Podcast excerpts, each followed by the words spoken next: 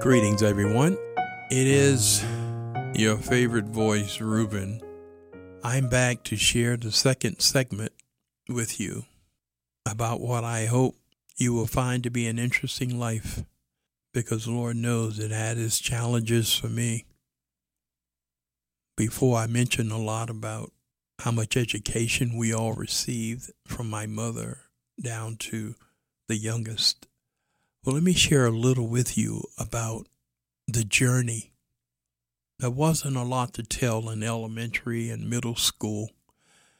That was just a lot of pre puberty stuff, if you know what I mean. But once I started getting pimples and the testosterone was reminding me every morning, that's when things started to become interesting. I always did well in high school. I mentioned before in the first segment about get graduating at 15. It seems we always want what appears to be the unreachable fruit. Well, I always selected certain girls who looked so good. And it so happened they didn't want me. I was the original nerdy type. But I found it interesting the one time well, not one, several times, different girls seem to have been interested in me, and I'm wondering, hey, all right, what did I do? We're sitting at the at the table uh, sharing lunch together, and I find out they have a hidden motive. They wanted me to help with their schoolwork. And I'm thinking, hey, I can spend time with you. Come on, let's get it on. I found those relationships lasted as long as it took for me to get their homework done. What an illusion. But it was part of high school. And when I graduated at 15, my mother knew that I was an attitude issue and I, something had to be done to protect me from myself. I didn't see it. And many of you may be around that age or just beyond it, and you know how you feel like you know everything. Well, I was a personification of that and more. And that's why she took me down to Horton Schermerhorn and set me up and enlisted me in the United States Marine Corps. And the next segment of my life began at a place called Parris Island in South Carolina. When you go there, they have a thing called forming and they wait for enough troops to come in to form a platoon. Once you have enough to meet that criteria, then they do the haircut. You know what that's like. And they issue all these clothes that are too big for you.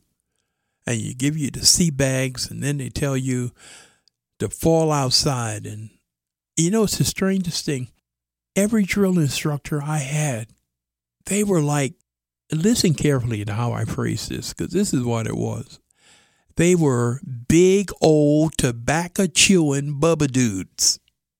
I swear they must have been handpicked from the South. And they loved to jump on Yankees. And a black Yankee, I was I got it left and right.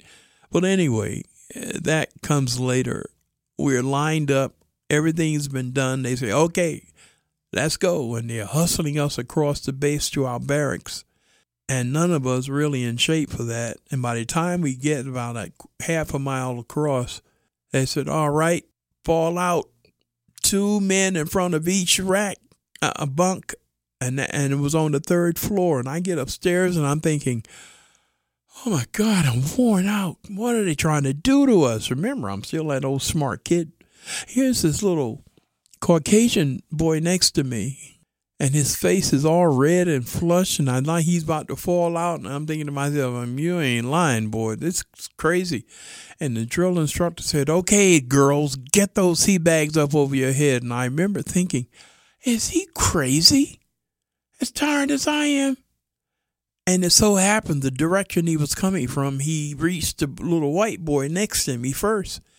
He said, you maggot, didn't I tell you to get that seat thing uh, seat back over your head? And he went, bam. I went, oh, sh-. you know what? I found strength I never knew I had because that bag went straight over my head. And it was at that moment my transformation had begun. I realized these guys didn't play behind closed doors and they had to tear down everything we were and rebuild us. That was my beginning of Parris Island and going through sand fleas. God, they would eat you up and you couldn't touch them. They were the best fed sand fleas on the face of the earth. And you can hear guys standing in formation because you couldn't move, and the bugs are blowing around your ears, and you guys are going, but that's all you could move. It was awful. And it was so blistering hot. But you know, I found my way. I learned how to be part of a team. I found out it wasn't all about me. It was about each squad. And then it was about each platoon. We won together or we lost together. I didn't know what that meant until I joined the Marine Corps. Now, here's an interesting example of something. I don't know if it'll make sense to some of you, but boy, I never forgot it. You go to the rifle range and you we have to shoot from 200, 300, and 500 yards out. I had never touched a weapon in my life. At the time, we had an M14. Well, I remember we went through one week of something called snapping in. Other military guys know what I mean. It's getting your body in shape for the sitting position, kneeling position, and the prone position, and offhand. Offhand is when you stand up and shoot and that's the most difficult one because you you gotta have a steady hand, wind blowing, who knows. You go through a week of getting your body ready for that, and then you go through the second week to qualify. They show you how to shoot. You look through a little circle back near where you hold the stock, and you look through that circle to see the blades at the end of the muzzle that's called a sight picture. I went through a whole week and a half of that and couldn't understand why am I not shooting well. Because once I saw the blades at the end, I just shot. I didn't take time to realize the blade was supposed to sit in perfect symmetry with the target. Guess what? The day before we qualified, after being there for almost two full weeks, and I'm saying, why are we going outside to snap in? We've been doing this. That's when it hit me what I was doing wrong. I would never have thought there was any purpose in doing it after so many repetitions. And do you know, on qualification day the next day, I shot five, you could only get 50 points maximum. I shot 49 in the 500 uh, yard stream. I shot 49 in the 300 yard rapid, shot 45 in the 300 yard kneeling. I shot a perfect 50 in the 200 yard stream. I shot expert because that one thing I didn't think I needed to learn, I learned the last day. So when you get to where you think, ah, I can't learn anything more, don't lie to yourself. Something may happen you might find you'll see that sight picture that you'd been missing the whole time. I know that was a little drawn out, but I wanted you to understand I was, I thought I knew it all even then, but I didn't. And I learned it on that last day, and I never forgot that lesson. All these years, I still remember. Someone asked me, after doing so well academically, and all the scholar incentives and accolades, what would I consider to be one of the crowning moments of my life in my younger years?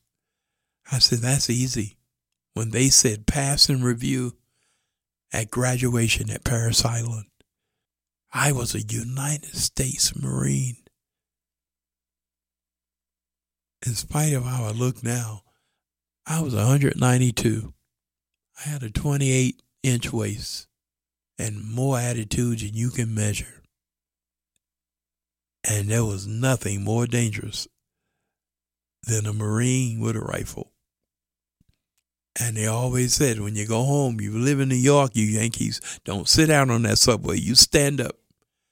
You let them see you stand. Do not bend the creases in your pants. All the things they taught us about how to live as Marines. And that day I passed in review began the next segment of my life was life in the Marine Corps. I went through my training in Oceanside, California. I didn't know what I was training for until one day I received some orders that said I was to go to Okinawa.